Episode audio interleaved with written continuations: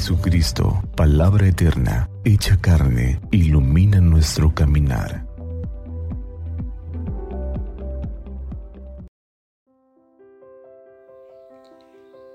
Miércoles veintiséis de mayo. Del Evangelio de San Marcos, capítulo diez, versículo del treinta y dos al cuarenta y cinco. En aquel tiempo, Jesús y sus discípulos iban de camino subiendo a Jerusalén, y Jesús se les iba adelantando. Los discípulos estaban sorprendidos y la gente que los seguía tenía miedo. Él se llevó aparte otra vez a los doce y se puso a decirles lo que le iba a suceder. Ya ven que estamos subiendo a Jerusalén y el Hijo del Hombre va a ser entregado a los sumos sacerdotes y a los escribas. Van a condenarlo a muerte y a entregarlo a los paganos. Se van a burlar de él, van a escupirlo, a azotarlo y a matarlo, pero al tercer día resucitará. Entonces se acercaron a Jesús, Santiago y Juan, los hijos del Zebedeo, y le dijeron: Maestro, queremos que nos concedas lo que vamos a pedirte. Él les dijo: ¿Qué es lo que desean? Le respondieron: Concede que nos sentemos uno a tu derecha y otro a tu izquierda cuando estés en tu gloria. Jesús les replicó: No saben lo que piden. ¿Podrán pasar la prueba que yo voy a pasar y recibir el bautismo con que seré bautizado? Le respondieron: Sí podemos. Y Jesús les dijo: Ciertamente pasarán la prueba que yo voy a pasar y recibirán el bautismo con que yo seré bautizado.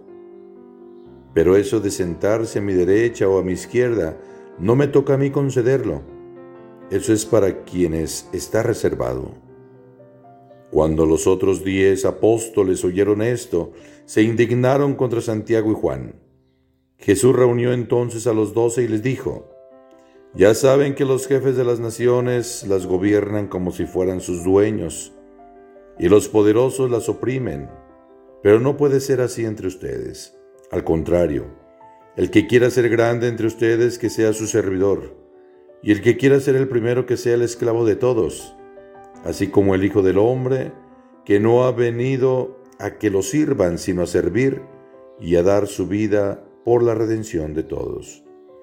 Palabra del Señor. Gloria a ti, Señor Jesús. Este relato que escuchamos ahora del Evangelio de San Marcos ilumina sin duda esta próxima contienda electoral en nuestro país, las elecciones, cómo elegir la autoridad legítima. Y es que hay que ver esa diferencia entre quien ejerce autoridad y quien ejerce el poder.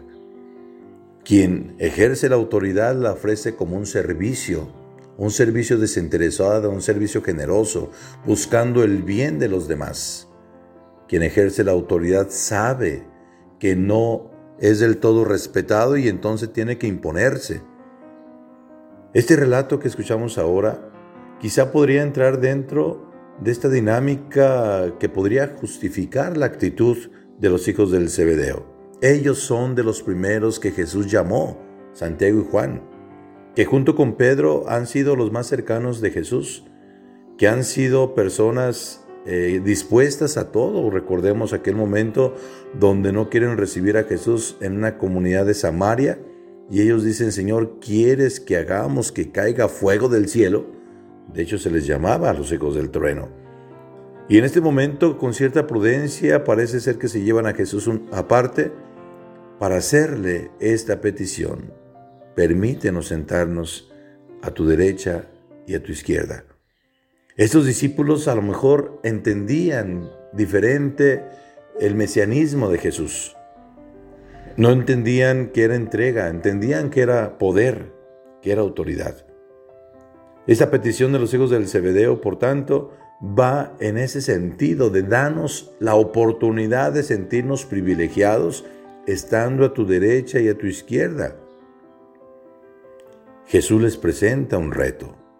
Son capaces de beber el cáliz que yo voy a beber, Ellos están dispuestos a ir con Jesús hasta la muerte y Jesús les cree. No es como en aquella ocasión de Pedro que está dispuesto a ir a la muerte. Jesús dice, mira, antes de que cante el gallo me negarás tres veces. Aquí Jesús no corrige la disponibilidad de los hijos del Zebedeo. Ellos están dispuestos a ir con Jesús hasta la muerte y Jesús les cree. Sin embargo, Jesús los invita a cambiar de actitud. Entre sus discípulos no pueden buscarse ventajas personales. Debe ser la entrega desinteresada. El premio es la satisfacción de cumplir con la misión encomendada. Así lo enseña Jesús. Y Él se pone como ejemplo. No he venido a ser servido, sino a servir. Los otros diez discípulos parece ser que también tenían la misma mentalidad y por eso se indignan ante la petición de los hijos del Zebedeo. Diríamos que sienten satisfacción egoísta cuando Jesús a los otros dos les ha negado la oportunidad de estar a la derecha y a la izquierda. Y, y empiezan a burlarse de ellos. Jesús aprovecha la oportunidad para darles una grande enseñanza a ellos y a nosotros. Lo dice con esas palabras. Ya saben que los jefes de las naciones las gobiernan como si fueran sus dueños. Y los poderosos las oprimen. No debe ser así entre ustedes. Gobiernan como si fueran sus dueños. Ninguna autoridad puede presentarse como dueño de la voluntad de los demás, como si, si fuera el único que sabe cuál es el camino a seguir. En comunidades, en democracias como las nuestras, siempre será necesario escuchar al que piensa distinto. Escuchar al que actúa diferente, porque podemos correr el riesgo de sentir que somos los únicos que tenemos la certeza de que el camino que andamos es el correcto. Todos necesitamos algún consejo, sin duda. Pero volviendo al texto, Jesús corrige también a los otros diez diciendo, no pueden comportarse como si fueran dueños y amos. Ustedes no tienen el poder, tienen la autoridad. La autoridad se gana a través del servicio. Así lo hemos entendido en nuestras comunidades indígenas. Así lo entendemos en cualquiera de nuestras comunidades. Aquella persona más respetable es la que desde hace tiempo se dedica a servir.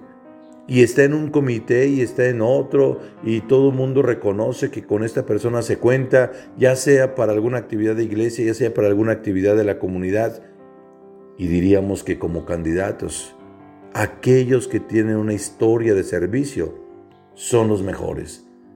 Porque si quieren asumir algún cargo de responsabilidad formal frente a la comunidad, su historial los acompaña.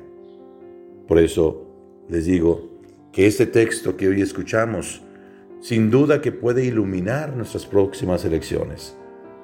Elijamos a los que tienen espíritu de servicio y no a los que buscan el poder para humillar, para aprovecharse de su cargo. Que Dios los bendiga. Ánimo.